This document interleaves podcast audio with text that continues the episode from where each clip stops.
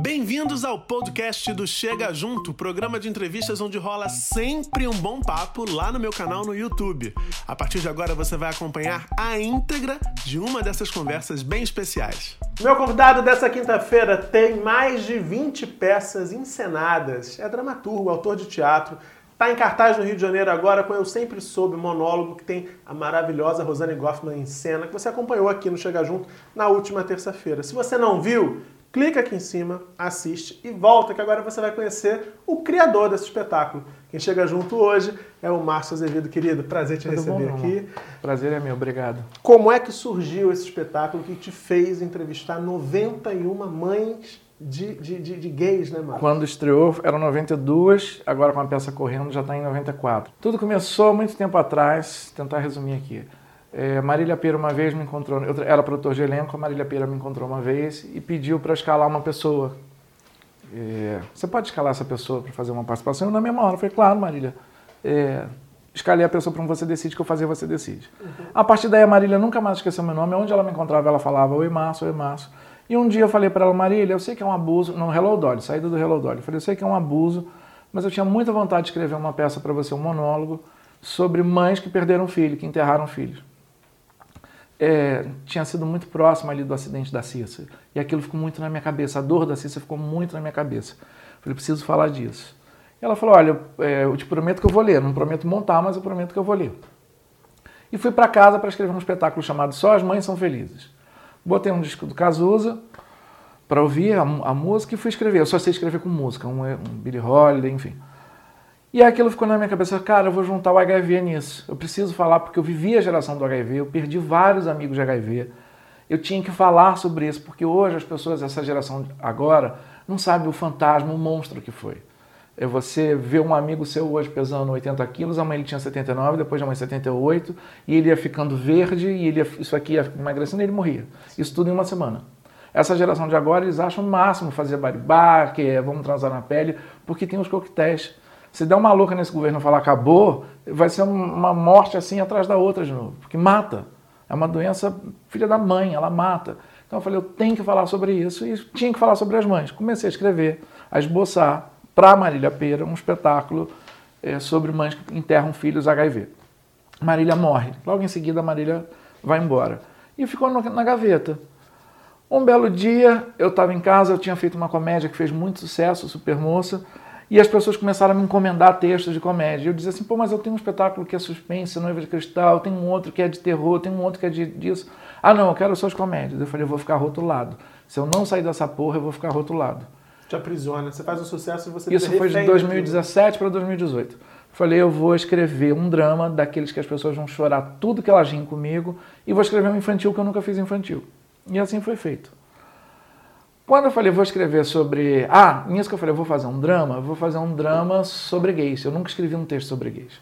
Falei, o que, que eu faço? Vou fazer dois homens e vou contar a história desses homens que são casados que é uma coisa que, que eu também quero falar. Homens que são casados, têm mulheres e filhos, de noite mentem para a esposa e vão para a rua pegar as travestis, sair com outros homens, e aí tudo acontece, a doença entra dentro de casa, e enfim, é isso. Falei, ah, não, isso aí. Eu queria fazer um homem de 50 e um garoto de 20, um garoto de programa de 20. Eu falei, isso aí, a gente já viu essa fórmula, um homem de 50 com um de 20. Eu vou escrever sobre duas lésbicas que querem ter filho, que está na moda agora, todo mundo quer, todas as gays lésbicas querem ter filhos e o segundo ato é o filho com 18 anos. Como foi crescer sendo filho de duas lésbicas no colégio? Já vi isso também. Vocês estão vendo quanta ideia de espetáculo, né? Estão, estão anotando aí vários. E aí, quando eu escrevo, eu, eu acredito muito em Deus, um, um Deus espiritualista, em Buda, enfim. E eu sempre peço para que Deus conduza meus dedos. Quando eu abri o computador, eu falo, tá aqui, eu sou um instrumento seu, me leva onde tem que ir. Abri o computador, com essa ideia de fazer o texto gay, aquela ideia da Marília Pera voltando na minha cabeça, rodando aqui. Ah, já que é gay, podia pegar aquela coisa da mãe com os filhos gays. Falei, vamos falar de homofobia. E botei homofobia no Google. A peça, na peça a gente fala isso. Botei homofobia, crimes, pai, mãe, mata filho. Falei, vamos ver o que, que acontece. Pá! Bicho, vem uma lista com mais de 40 crimes cometidos por pai e mãe por homofobia. E aí eu fui pegando alguns casos, por exemplo, Tocantins 2017. Um pai matuto chega em casa e encontra a filha de 14 anos sendo tocada pela colega de 17. Ele pega a menina, que não é filha dele, bota para correr de casa chutes e pontapés, pega a filha, leva para o quintal de casa, bota o pau para fora e estupra a filha dizendo que ela vai aprender a gostar de homem de qualquer maneira. Esse ato é chamado de estupro corretivo. Corretivo. Um outro, eu vou contar um caso que não tem na peça, que a gente cortou esse tem na peça. Um garoto em, no Ceará, eu não me lembro se era Rihanna ou se era Beyoncé, ia ter o show de uma dessas duas. O garoto de 17 anos vai para o pai, ele está numa cidade do interior, que não é Fortaleza, é perto. Falou assim: Eu queria dinheiro para ir estar num tal show. O pai vira e falou assim: Ah, não vou te dar dinheiro para ver esse show porque é um show de viado. Ele falou: Bom, já que você tocou no assunto, está na hora de você saber. Eu sou viado, por isso que eu quero ir no show. O pai dá uma surra no filho, dá uma surra no filho até que o filho entra com uma hemorragia e morre. Vai a óbito. É, Nova York, um homem de 40 anos vira para o pai, que é rabino, e fala para o pai que ele é gay. O rabino fala: Você vai acabar com a minha vida se você fizer isso. Aí o rabino, com um psicólogo, esse psicólogo tem um acampamento chamado Burn, Burn Perfect, no inglês é arcaico e botam um cara lá. O que, é esse acampamento? O cara vai, ele fica trancafiado dois anos, sem ter contato com mulheres, porque eles acham que o gay tem os três jeitos, porque vive muito com a mãe, que vive muito com alguém. Aos sábados, eles são obrigados a tomar um comprimido de Viagra e 30 prostitutas são levadas para esse acampamento e eles fazem aulas. Eles têm aulas, eles veem uns aos outros na aula prática. Isso existe? Existe. Isso você entra no Google que existe. São dois anos. A mãe, como uma boa mãe judia, suborna um, um dos guardas de segurança e esse segurança dá fuga para o filho. Isso é em Jersey. O filho vai de Jersey para Nova York, por acaso, aqueles acasos do destino. A primeira pessoa que ele conhece em Nova York é uma, uma lésbica, dona de um café, e que fala: vem trabalhar comigo, você mora comigo no café, vem trabalhar comigo. Esse cara conhece o mundo gay, vê que não tem nada demais, que ele se acha a história do patinho feio do cisne, e resolve processar o pai e o psicólogo. O julgamento foi agora, isso foi em 2016, o julgamento foi agora, no início de 2019. E ele processa o pai, processa o psicólogo. Então você vê que essas coisas, elas existem aqui do nosso lado. A mãe dá nove facadas no filho. Pai dá um tiro na cara de uma criança de 10 anos, porque o garoto está vestido com roupa de mulher e diz: Eu prefiro ter um filho morto com um filho viado o cara que tem relação com a travesti depois mata a travesti, arranca o coração. Vários, vários têm isso. É, é, é, é, uma infinidade de crimes, cada um mais brutal que o outro. Eu vivi uma imaginando coisa... você lendo tudo isso, é, é, como isso te levou para E aí vem as vivências. Eu, é, aqui no Rio de Janeiro tem um troço chamado Banda das Quingas. Eu tinha um amigo que morava na Baldina, onde tinha a Banda das Quingas. E aí ele tava, tinha um cara vendendo cerveja, um cara muito bonito, parecido com o Berto Martins, todo, todo peludo. E todo mundo, o viadeiro todo doido com o vendedor de cerveja. Meu amigo virou para o vendedor de cerveja, que estava suado, o cara comenta assim, ah, tudo que eu queria agora era um banho. Meu falou, moro nesse prédio, você quer tomar um banho? Ele deixa as cervejas com um colega e sobe com meu amigo para tomar um banho. Nós ficamos lá embaixo esperando. Daqui a pouco sai meu amigo em pânico, apavorado, porque o cara foi, tomou o banho, transou com esse meu amigo. Quando ele acabou de gozar, ele deu um soco no meu amigo, empurrou meu amigo, dizendo, olha o que você fez comigo, eu não sou viado tal, e saiu. Então as pessoas elas não são bem resolvidas com a sua sexualidade. E é uma coisa que a gente questiona na peça. O, o que tem de mais? Por que, que te incomoda a pessoa que eu levo para a cama? Eu levando essa pessoa para a cama, eu te obrigo que você leve aquele para sua cama? Será que quando você fica tão incomodado, o problema não está com você? Será que você não está se, se boicotando de ser feliz, negando quem você é? é negar no outro a possibilidade de uma felicidade que você claro, não conhece ainda como possibilidade claro. para você também, né?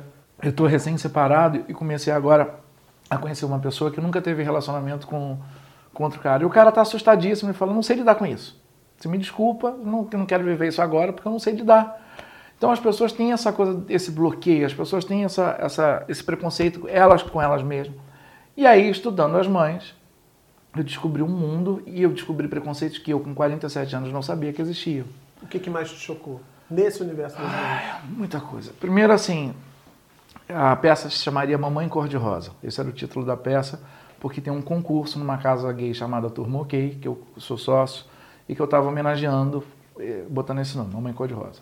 Quando eu comecei a entrevistar as mães, a primeira mãe falou assim: ah, Eu sempre soube que meu filho era gay. Normal. A segunda é porque eu sempre soube que minha filha ia ser lésbica.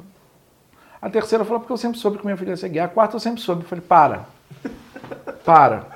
Eu, eu, o título da peça tem que mudar. Tem que ser Mamãe Cor-de-Rosa ou Eu Sempre Soube, no mínimo. Entrevistei 13 mães. Quando eu cheguei na 14, eu falei: quem vai ser a próxima? Eu falei: a minha. Eu tenho que entrevistar a minha mãe. Eu sou gay. Eu tenho que saber a minha história. E aí eu falei: mãe, tá preparada? Ela: o que foi? Eu falei: estou fazendo esse trabalho. E eu preciso saber da minha história. Quando é que foi o teu eu sempre soube? Ela assim, como assim? Quando você soube que eu era gay? Ah, meu filho, sempre soube, você gostava de brincar com aquelas bonequinhas de papel, a gente percebe, é o gosto musical, é isso, aquilo, outro. E eu fui me preparando para isso, e foi, fomos conversando, e eu comecei a rever os preconceitos da minha mãe. Minha mãe, todo mundo, meus amigos, ah, tua mãe é quase a Rogério, é quase um travesti. Minha mãe trabalha na Globo, uma mulher casou seis vezes, mas que com o filho teve preconceito. E que é normal, não condeno, não. Talvez se eu tiver, eu gay, se eu tivesse um filho, é que eu, eu brinco sempre, ninguém vai fazer uma ultrassonografia, aí a, a, a médica pergunta, ah, mãe, você quer menina ou menina? Ela fala, não, quero ter uma transexual, quero ter uma lésbica, quero ter... Ninguém fala isso. As mães, eu descobri com elas nas entrevistas, elas têm muito, é muito, igual eu sempre soube, que é muito comum, é assim, não vou ter netos. A primeira coisa quando a gente fala é assim, a família não continua. Poxa, eu tenho um patrimônio para deixar, vou deixar para quem? Quando a mãe tem um filho único e aquele filho único diz que é gay. Para quem que vai ficar tudo?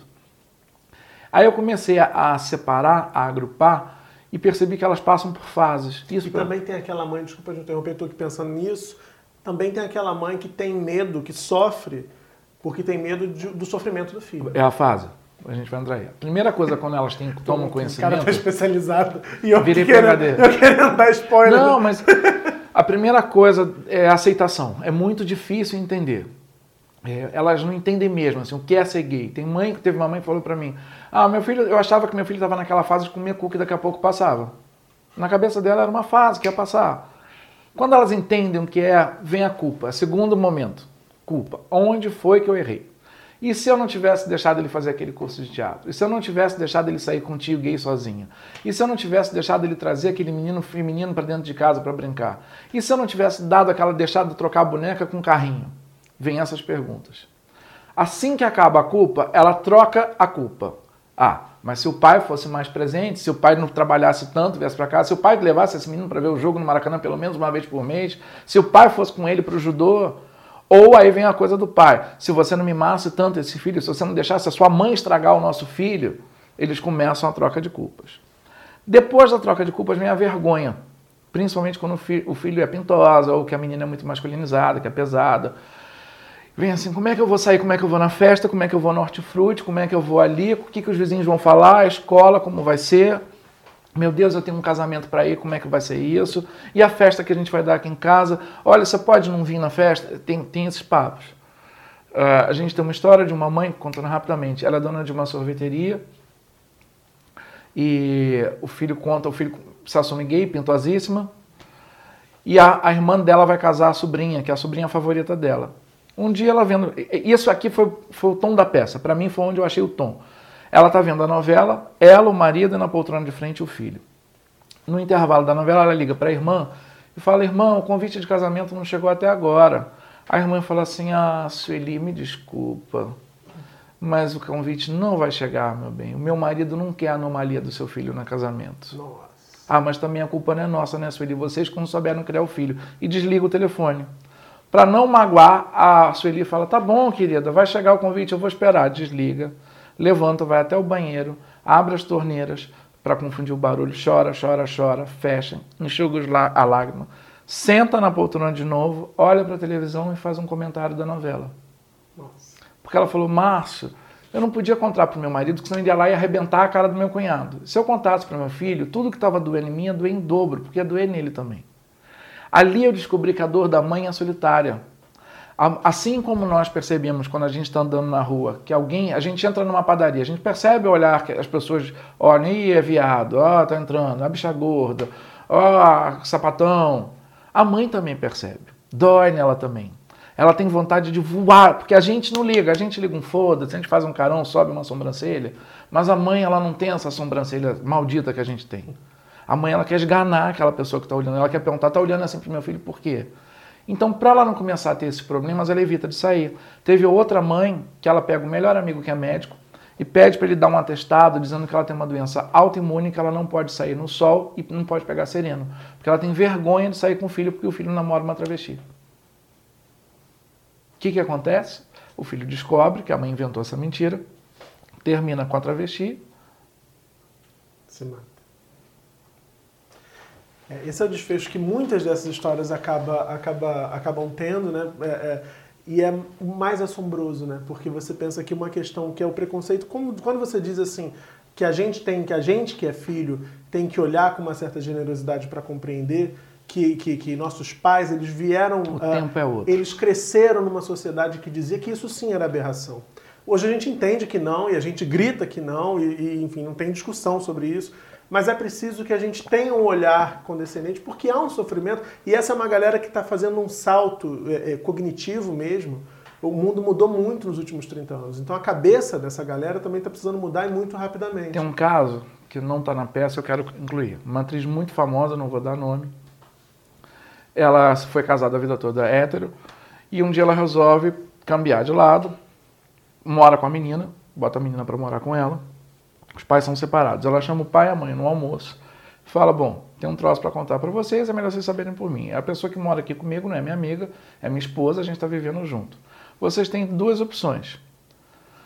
Três opções, perdão. Vocês podem achar isso tudo normal e querer a minha felicidade, a gente continua o almoço e está tudo bem. Vocês podem achar isso uma coisa horrorosa, é um direito de vocês, se levantarem embora e nunca mais falarem comigo. Ou a gente faz de conta que nada disso foi dito e a gente continua comendo e assim segue. Pai e a mãe se levantam e vão embora. E ficam sem falar com a menina um período. Passa um tempo, essa menina está indo para Santa Catarina e a mãe teve um namorado em Santa Catarina. E ela fala que está indo, fala, mãe, estou indo para Santa Catarina, vou ver um lugar para ficar. Ela assim, peraí, você vai com fulana? Eu vou pedir para vocês ficarem na casa do meu ex. Então foi a forma que a mãe encontrou de dizer, ok, já aceito. Corta, o pai um dia liga para ela, fulana, você está em casa? Tô. A fulana está aí com você? Tá. Então vocês desçam que a gente vai comer uma pizza. Cada pai, cada mãe tem um tempo, um reloginho diferente para entender isso. A gente fica muito revoltado porque a gente é tão humilhado, a gente, a, a, a gente sabe que a gente é igual a todo mundo, você paga o mesmo imposto que o hétero paga, você paga, você não pede desconto na tua corrida do Uber, você não pede desconto na padaria. Isso é feito da mesma matéria, dos mesmos sentimentos, enfim. Sim, né? não, a gente, se a gente tem os deveres e a gente cumpre, a gente também tem as coisas que são nossas que a gente tem que exigir. Sim. E a gente quer botar essa faca no peito do pai e da mãe. Eu aprendi que não é assim. Eu fiz isso com meu pai, eu podia ter tido meu pai falecido e era muito homofóbico, meu pai apontou a arma para mim, para os meus amigos. Eu podia ter resolvido metade dos meus problemas se eu tivesse entendido que meu pai era um italiano homofóbico e que eu tinha que contar a história de outro jeito. Talvez no final da vida ele ia nos no, no shows que eu dirigia, eu dirigi shows de drag muito tempo. Ele chegou aí no show das drags e eu que não aceitava, eu achava que meu pai estava tratando bem os meus amigos para se aproximar de mim forçado. Eu não queria aquilo forçado. Mas era o jeito dele. Foi igual esse pai que eu te falei que levou para comer a pizza. O meu achava que assim, ah, eu, eu dando um palco, ele deu um palco de presente, porque eu fazia show no quiosque Rainbow, ali com Chachu, Gaia, e ele deu um palco pra gente. Foi o jeito dele dizer, esse palco é caro pra caralho, eu tô dando pra vocês porque eu te aceito. E eu burro, na, na época, adolescente, 20 anos, tinha toda a revolta do mundo, não entendi isso. Olha, essa conversa maravilhosa, a gente poderia passar mais dois vídeos aqui conversando com o Márcio. Mas eu quero encerrar, a gente já tá, o diretor já fez sinal para mim duas vezes aqui, eu fiz a maluca, fingi que não estava vendo, mas agora eu sou eu ariana, eu falo muito. Não, é ótimo. É, o espetáculo é necessário. Eu vou repetir o que eu disse no vídeo de terça-feira com a presença da Rosane Goffman aqui. A galera, sobretudo da comunidade LGBTQI+, tem que prestigiar espetáculos como esse, artistas que estão discutindo essas temáticas. A gente precisa fortalecer essas pessoas, porque se a gente quer representatividade, a gente tem exatamente que prestigiar quem está dando eco às nossas vozes. Esse é o caso. O espetáculo está terminando a temporada no Teatro Dulcina, agora nesse final de semana, mas depois vocês vão para outro teatro. Graças aos deuses do teatro, a gente foi chamado para fazer Laura Alvim, Casa de Cultura Laura Alvim. Maravilha. A gente vai estar sextas e sábados às 20, domingo às 19. E assistam, porque existe uma coisa. Eu tenho 32 anos de teatro. É a primeira vez que eu vejo uma aula, uma catarse de amor acontecer é, parece missa. É, a última frase que a Rosane diz na peça, assim, abracem seus filhos. As pessoas se abraçam sem se conhecer, igual na missa. É, a Inês Galvão levou a, a, cunhada dela e numa das horas que é muito punk na peça, uma senhora que estava do lado deu a mão e ficou fazendo assim na mão da pessoa que ela nunca viu. É muito engraçado que a travesti no início é olhada de um jeito e no final da peça as travestis que estão na plateia são vistas por. querem tirar fotos, as pessoas pedem. É, é, um amigo hétero chegou e me pediu perdão. Eu falei, tá me pedindo perdão porque por toda a piada homofóbica que eu já fiz na minha vida. Eu falei, eu nunca vi isso. As pessoas choram, choram, choram, choram. É uma onda de amor, bicho. Eu nunca vi isso. Então, venham participar dessa onda de amor com a gente. Assistam, querido. Muito obrigado. Eu que Sucesso agradeço, no espetáculo, vida longa. E quando Obrigado. desengavetar as outras ideias, você volta aqui pra gente falar de outros Estamos temas vendo com também. coisas ótimas agora, um thriller inédito Mas teatro. isso fica para próximo papo. Você acaba de ouvir mais um episódio do podcast Chega Junto, com a versão em áudio dos papos que rolam lá no meu programa de entrevistas no YouTube. Inscreva-se no canal para também assistir as entrevistas em vídeo. youtube.com/murilo Ribeiro. Beijão e até semana que vem.